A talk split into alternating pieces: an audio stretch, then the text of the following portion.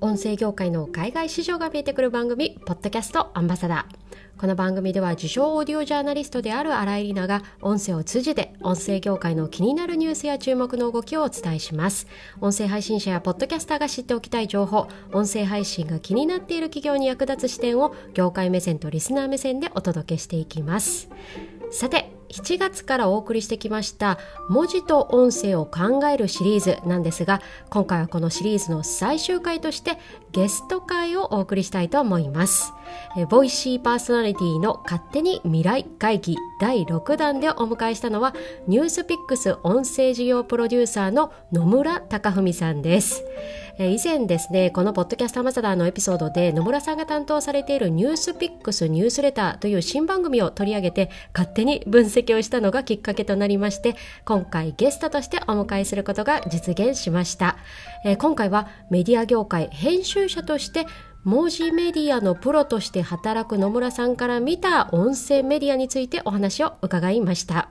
え今回は長いインタビューなので前半と後半に分けて配信をいたします。前半の今回は野村さんが音声に注目をした理由、そして今働いているニュースピックスがどう音声に注目をしていったのかという裏側のお話をお送りいたします。それでは、ボイシーパーソナリティの勝手に未来会議第6弾お楽しみください。はい。では、えっ、ー、と、今回はゲストの方をお迎えして、えー、ポッドキャストアンバサダーをお届けしたいと思います。えー、ボイシーパーソナリティの勝手に未来会議。今回のゲストは、えー、野村隆文さんです。よろしくお願いいたします。はい、よろしくお願いします。はい。えっ、ー、と、いつもですね、この、えっ、ー、と、私の番組、ポッドキャストアンバサダー、ゲストをお迎えするときには、タイトルコールを一緒にご唱和いただくのをお願いしております ね。ね はい、そう、そうみたいですね。はい。はい、あなので、恒例ですね、えー、ご唱和の方、一緒にお願いしたいと思います。はい、わかりました。はい。ボイシーパーソナリティの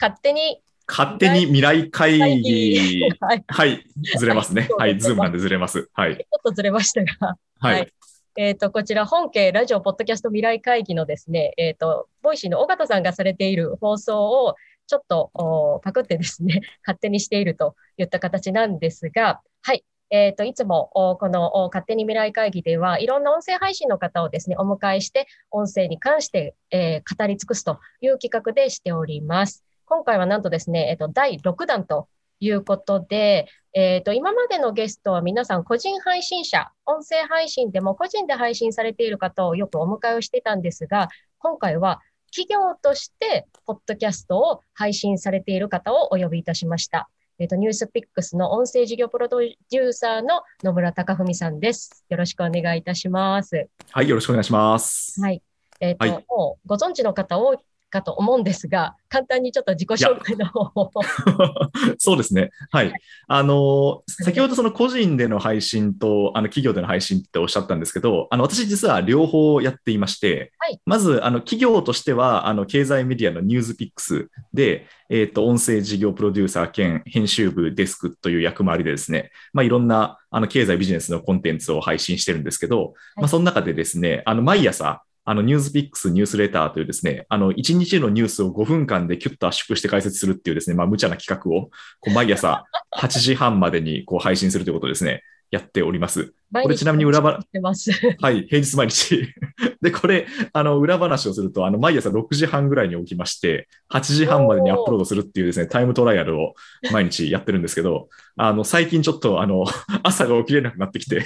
ずるずると、あの、配信のタイミングが、あの、9時近くなってきてるんで、ちょっと、一部のリスナーの方々がお叱りの声をいただいてるんですけど、まあ、そんなようなコンテンツを、はい、一つやっております。はい、で、あとはですね、個人としてもいくつか配信しておりまして、はい、まあ、 Voicy ではですね、あの、風呂敷畳み人ラジオっていう番組、あの、まあ、ビジネスメソッドですね。あの、仕事を実行するコツみたいな話をですね、もうこれも結構長くやってまして、3年間ぐらい、ね、えっと、配信を、はい、2018年からですね、やらせていただいてます。で、あと、その、まあ、オーディブ、えっ、ー、と、 Audible というプラットフォームで、あの、みんなのメンタールームという、まあ、同じくこれも仕事術系の番組を持たせていただいたりとか、あとは、あの、話すことで言うと、あの、ラジオも実はやってまして、ね、あの、TBS ラジオ、はい、TBS ラジオですね。それで、あの、アナウンサーの宇賀なつみさんが MC を務めるテンカイズっていう番組があるんですけど、そこで、はい、まあ、ニュースを解説する役回りとして、えー、週に1回ぐらい出演させていただいているというのがありまして、なんかまあ割とあの自分で作ったり出たり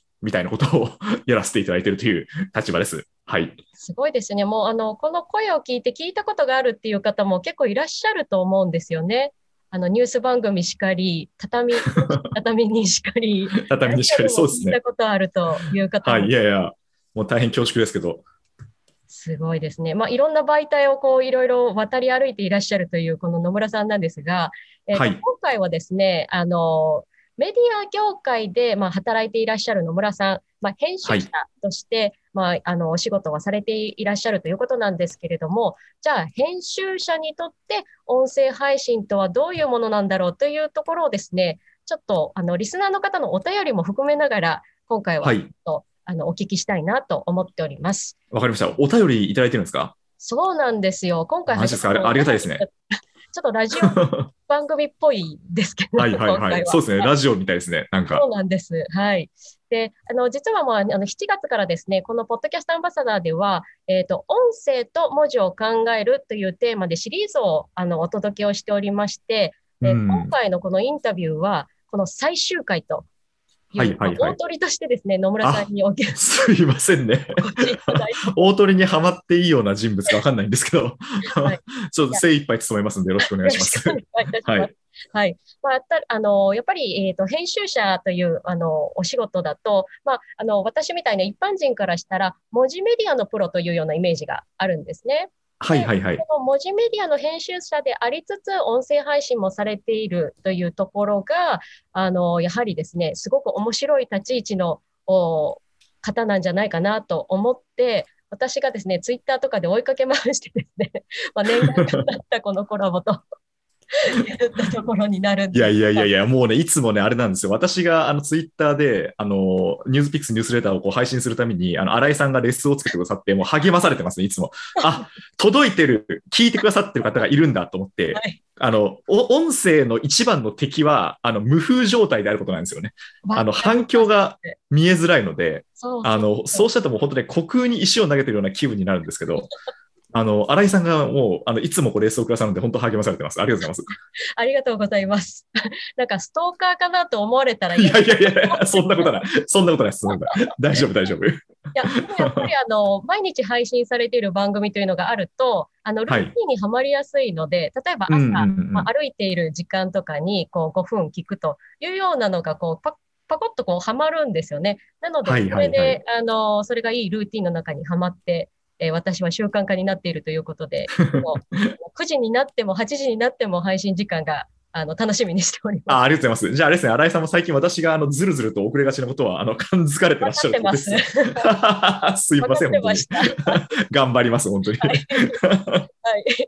ではですね、早速、はい、あの、一つ目の、あの、ちょっと質問をさせていただきたいなと思うんですけれども、はい。まず、その、まあ、あの、ニュースピックスという、まあ、文字メディアの、まあ、イメージがあるんです。その文字メディアが音声メディアを配信しようという流れ、どういうふうになったのか、ちょっと気になるんですけれども、そういった裏側のお話、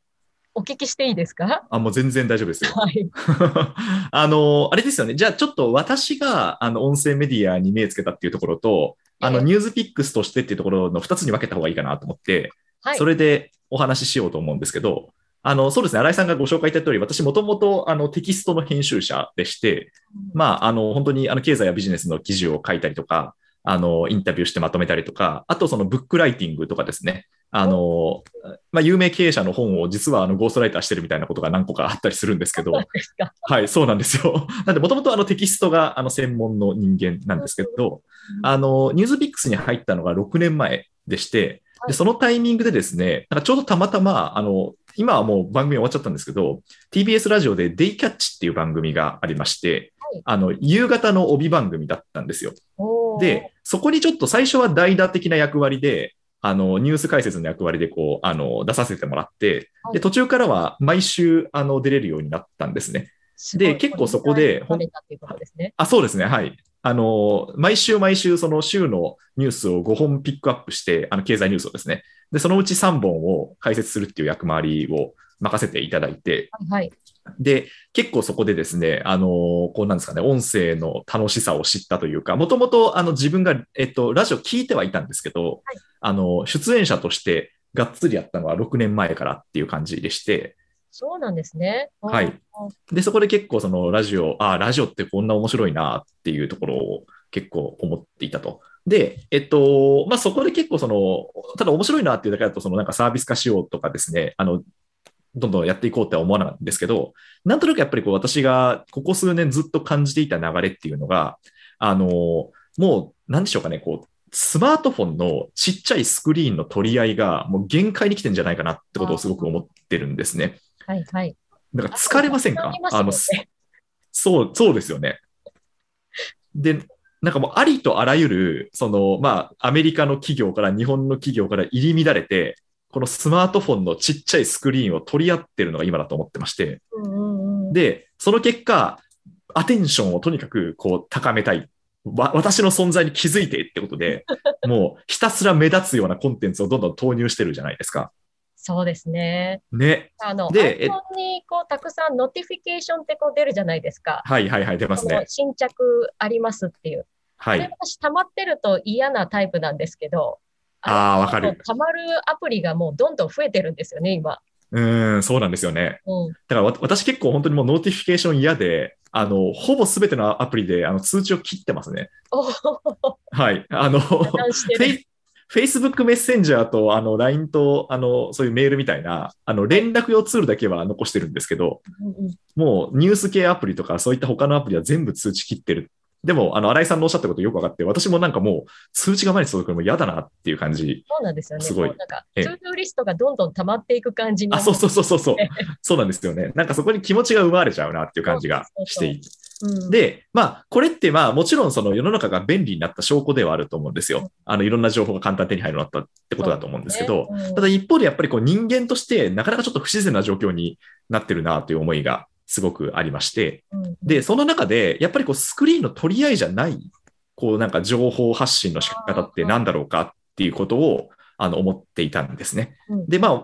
もう私、あの、もともとが編集者なんで、こう情報を扱うっていう仕事からはもうずらせないというか、まあ、それをおそらく今後も一生やっていくんだろうなっていうふうに思ってるんですけど、このスクリーンの取り合いじゃない方法って何だろうっていうふうに思ったときに、まあ、そのうちの一つが、まあ、有力な手段として、音声っていうのはあるんじゃないかなと思ったんですね。まあ、目じゃなくって違うところから入ってくる、はい、まあ、情報って他なんだろうっていうところですよね。そうです。そうです。おっしゃる通りです。で、あの、音声って私が、あの、面白いなと思い始めた2015、6年当時はですね、あの、まあ、アメリカではそこそこもポッドキャストはもう聞かれていると。そうですよね。なんか日本でそんなにこう、わーわー言ってる感じじゃなかったですよね、音声。そうなんですよ。5、6年前。えうん、本当にそうです。うん、で、あの、なんていうか、日本も、その、やっぱりアメリカで流行ったものが数年遅れで来ると言われていた、いるじゃないですか。はい、はい。だから、もうずっと、いやもう日本は音声ブレイクしますよ。音声ブレイクしますよっていうのがですね、あの、続いてるんですけど。言い続けて今何年みたいな。言い続けて今何年みたいな、そんな感じ。VR 元年がずっとあるみたいな。ずっと元年ですね。ずっと元年みたいな。まあ、ただね、その中でもやっぱりこう、それこそ、あの、 Voicy の緒方さんみたいに、あの、それを信じて、ずっと頑張ってらっしゃる方もいらっしゃいますし、やっぱりこう配信者もどんどんどんどん増えてきてるなっていう感じがあるというところですね。で、えっと、本格的に私がその配信を始めたの、あの、ラジオを始めたのが2015年で、で、自分であの配信を始めたのが2018年で、まあ、そこから 3, 3年ぐらい、はい、経っているところなんですけど、あの、やっぱりこう、年々、なんとなくこう、熱が高まってる感じはすると。ただ、あの、まだ、その、なんですかね、企業が、あの、寄ってたかって、大人たちが寄ってたかって、ここにあのリソースを突っ込むっていう段階まではまだ成熟してないっていうのが今のところ私の感あの感覚でして。同じです。まだ発展途上で、ちょっと気にはなるけど、どういうふうに事業活用したらいいのっていうのは、まだちょっとハテナマークが多い感じですよね。そうなんですよね。うんうん、でも、だからこそ、あの、逆に言うと、その個人の責任でやりやすいなと思ったんですね。うん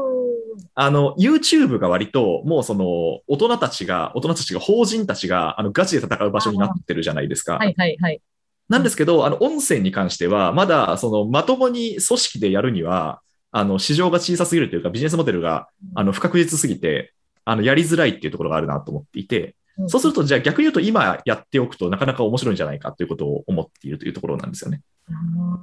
はい。なので、あ、あのー、なんでしょうかね。その事業計画は書けませんと。書けないんですけど、えっと、いずれ来ますよという話だなと思っていて、なんか、あるじゃないですか。なんだっけ、あの、よくその株価とかの推移ってあるじゃないですか。はいはいはい、で、あの、株価とかもなんかその、上がりまくると、あ、これちょっと逆の例ですけど、いつか調整すると、落ちると。でも、あの、その、いつ、それがいつかっていうのは分かんないと。うん、でも未来英語そんな右肩ラインのことはないから、あの、必ず調整すると。うん、なんかまあそ、その逆パターンだなと思っていて、ちょっとごめんなさい、例えが伝わりづらかったかもしれないですけど、あの、来年このくらいの規模になりますよとは言えないんだけど、うん、ただこれは長い目で見たら来ますっていうことは、ある程度この業あの業界はあの約束されてるんじゃないかなっていうか、約束、まあそうですね。かなり角度が高いんじゃないかなと思っていまして。それすごく同感です。はい。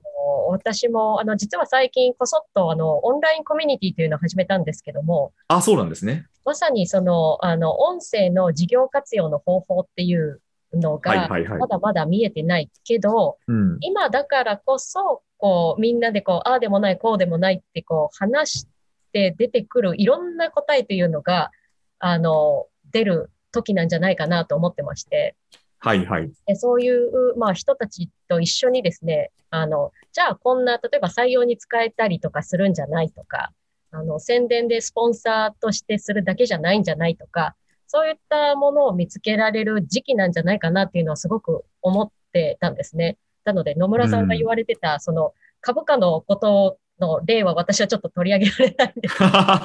そうですね、ピンとこなかったですね。ちょっとそこはちょっとピンとこなかったんですけど、でも、まだその水面下でものすごくいろいろな、例えば音声のアーカイブだったりとか、情報だったりとか、やってる人たちが、もごもごもごもご、ちょっとあの、噴火する前みたいな感じの。はいはいはいはい。そこがどんどんどんどん溜まってきてて、じゃあ、いつかそこがボンとこう、噴火するんじゃないかなというような、そのま、今、ちょっと、地面が動き始めてるような、うん、じ、あの、時なんじゃないかなというふうに、ちょっとそういう形で共感しました。そうですね。うん。でも本当その通りだと思います。だからまあひょっとしたら、まあどこまでいくか YouTube ほど市場が伸びるかわかんないんですけど、うん、まあ例えばそれこそあのヒカキンさんとか、そのもう今、あの YouTuber として一時代を築いている方々って、全くその YouTube がまだ見向きもされない頃に楽しくて始めてたわけじゃないですか、配信を。ねうん、で、結構音声配信者も、あの、これ、その計算でやるとできないんですよ。あの、これくらいリターンが得られると思うと、なかなかしんどい勝負になってくると思うんですけど、割とこの発信活動が楽しくて、で、ここに価値を感じていて、で、あの、まあ、リスナーの方々もですね、あの、マスではないんですよ。これに価値を感じてくださっている方々は確実にいるっていうことで、まあ、その状況を楽しめる方っていうのが、あの、長期的に見たら、ひょっとしたらなんか、あの、意図せざる結果、あの、大きななんか、ビジネスというかですね、そういったところにつながっていくんじゃないかなっていうような、なんかそんなような感覚はあるんですよね。うん、そうですね。なんか、ま、周りでもそういう方が多いです。なんかあの、マネタイズするためにやってますっていうよりかは、結構自分に合ってるから毎日続けられて、それで楽しんでますっていう方の方が多いですね、周りも。うん。うん、そうですね。まあそこは、うん、本当にそう思いますね。はい。で、ちょっとさっき、あの、えっと、冒頭でお伝えした、じゃあニュースピックスとしてっていうところなんですけど、うんね、あのニュースピックス。どうだったのか、うん、そうですね。で、ニュースピックスに関しては、あのー、えっと、もともとですね、まだこうテキストのメディアなんですよね。記事が読めるっていうことで、うん、あの、こう、伸びてきたメディア。で、そこから、あの、次に、その動画を投入し始めたんですね。まあ、こう、ね、落合陽一さんの番組、ウィークリー落合とか、堀江貴文さんの番組、堀江ワンとか、まあ、そういった、あの、結構今、今では当たっている動画コンテンツをいくつか生み出すことができたんですけど、まあ、それで動画をやってきたと。うん、で、まあ、その第3の、あの、ものとして、まあ、こう、いくつか、あの、候補があるんですけど、あの、どういう形態で、あの、事業を伸ばしていくか。まあ、その中の一個にこう音声があって、まあ、こう貼っといてもいいんじゃないのかっていうことを、まあ、おそらく会社としては思ってくれてるという ところですね。はい。で、おそらく会社としては思ってくれてるというふうに私が申し上げたのは、まあ、ほぼほぼ一人でやってまして、これ。そうなんですね。はい、そうです。あの、まあもちろん手伝ってくれているあのインターンの子とかはいるんですけど、うん、あの、ほぼほぼ一人でやってて、あの、まあなんですかね、こうあ野村さんがまたなんか騒いでるね、みたいな。野村さん、そういう立ち位置なんですよ。音声で騒いでいるのは野村さんみたいな立ち位置なんです、はい、そうですね。ただ、あの、あれですね、私、はニュースピックスで音声を騒ぎ始めて2年ぐらい経つんですけど、はい、あの、やっぱ今年になって見る目変わりましたね。明らかに。ちょっと違うぞってこう言い続けてる野村さん、うん、これはなんかひょっとしたらひょっとするかもしれないと、あの、思い、みんなが思い始めている感触がすごいあります。あ、すごい。やっとこう、ちょっと目を向けて、あの、もらい始めたというような。あ、そうそうそうそう。それが今年やっぱりあれです。はい。あの、ニュースピックスのニュース、あの、ニュースの音声始めて、あの、ポッドキャストランキングの上位に入れたんですよね。そそこが結構、はい。総合ランキング第3位なんですよね。あそうそうそうなんですよ。そ、そこまでいったんですよ。最最近ちょっとまた10位台とかに下がっちゃったんですけど、ただまあ、割と、あの、一定の、そのもうユーザー数が取れたなっていう感じがしていまして。すごい。いや、あの、それで、ちょ、ちょっとね、社内の見る目が変わったかなっていう感じですね。はい。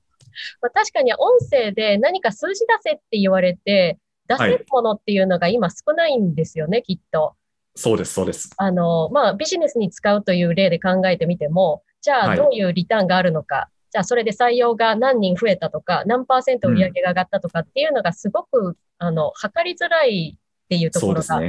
あるので、はい、その、それでも出てきた第3位っていうこの3っていう数字が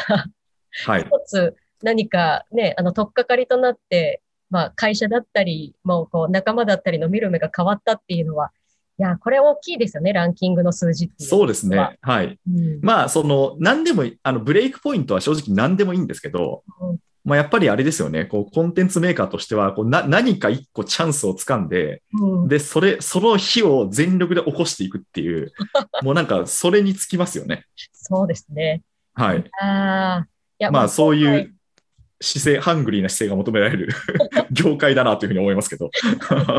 はい、私もそのちょっと掴んだあのツイッターのつながりからここまでゲストにこう引きあ、そうそう、いや大事大事。そういうの超大事です。そういうの。こんな感じですね。はい。はい。そういうそういう感じですよね。はい。あの、これさっきのランキングのことなんですけど、あの、はい。野村さんがこう配信されていらっしゃるニュースピックスニュースレターは総合ランキングで3位で、はい。はい。で、私がですね、その、またカテゴリーが、ニュースカテゴリーというのがまた下にありまして、その下の技術ニュースカテゴリーというサブカテがあるんですけども、それでなんと、この収録前日3位に最高に。おー、いいですね。おめでとうございます。はい、おめでとうございます。いや、これ3位、3位で、サブカテだけどちょっと繋がったなと思う。うんうん。いやいや、全然いいですよ。もう全然いいです。ね、ちょっと嬉しかった。うん。あの、サブカテゴリーでもやっぱ3位って、やっぱりちゃんとやってる証拠だと思うんですよね。そうですね。うん、しっかりと継続、継続しないとやっぱ上の方に上がってこないんで。そうですね。け本当に継続、はい、長く継続してじわじわ来たっていう感じですね。はい。素晴らしい。1位がブルームバーグなんですよ。ああ、まくるの大変ですね、それは。どこに今 行ってるということなんですか。確かな。私も本当にニュースレターのあの、上の方にああの一番ピークまで来た時は、はい、もう一個まくったらニュース部門でトップに行けるっていう時の、あの上があの NHK ニュースで、絶対勝てないわと思って。これは勝てないわと思って。大御所は無理かなという、はい、そうですね。しかもあれ1時間に1回ぐらい配信してるんで、NHK さんは。すごいですよね。ええー、ちょっとさすがにその物量は無理だなと思って。はい。ちょっと早起きするにもちょっと無理がありそうですね。そうですね。私が一日中張り付いてできるかできないかっていう感じですね。まあ、もし、まあ、あの、これ、どんどん、こう、ね、ニュースピックスの中で、あの、注目されて、はい、もう、野村さんは音声だけやってていいよっていうふうになれば、はい。そういうあ、そうそうそうそう。まだね。はい、でも、そうですね。多分、その時は、あの、ニュースレターだけじゃなくて、なんか番組5個ぐらい作れみたいな指令になると思うんですけど。あ、そうそう。だから、今、あれなんですよ。私の業務の、多分、音声に占める割合って2割ぐらいなんですよね。そうなんですかそうです、そうです。はい、残り8割は、あの、編集部デスクというですね、あの、テキスト、特集を作ったりとか、あとその、まあ、若い記者の方々の、ええ、あの、原稿をこう、クオリティコントロールチェックして直したりとか、あの、そういう役割をしていまして、むしろ、あの、自分の、あの、給料というか、多分そこはそっちから出てるっていう感じですね。はい。そういうことなんですね。じゃあ、放送のうち2割を使って配信しているこのポッドキャスト。はい、あ、そうです。それをね、ぜひね、リスナーの皆さんに分かっていただきたい。はい。皆さん、どれぐらいのこう割合でね、頑張ってらっしゃるかっていうそうですね。はい。ここでぜひお届けしたいなと思います。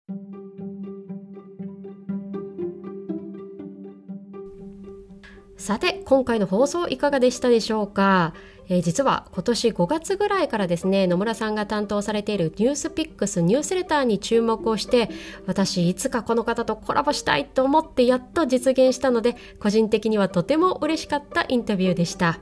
えー、野村さんもおっしゃってたんですが音声がじわじわと今来ているんだけれどもまだまだ事業計画は書けない発展途上なところそこに、まあ、やはり目をつけてですねコツコツ継続していくことで徐々に会社に声が届いたり見る目が変わったり、まあ、いろんなリスナーの方に届いていくのだなというところもとても共感しました、えー、私も含めてですね孤独なポッドキャスターや音声配信者の方きっといらっしゃると思うんですが皆さん一緒です。粘り強く継続していきましょう。ということで今回はボイシーパーソナリティの勝手に未来会議第6弾。編集者でありニュースピックス音声事業プロデューサーである野村貴文さんをお迎えしたゲスト会前半戦をお送りしました。後半は8月2日の月曜日の回でお届けしたいと思います。ぜひお楽しみに。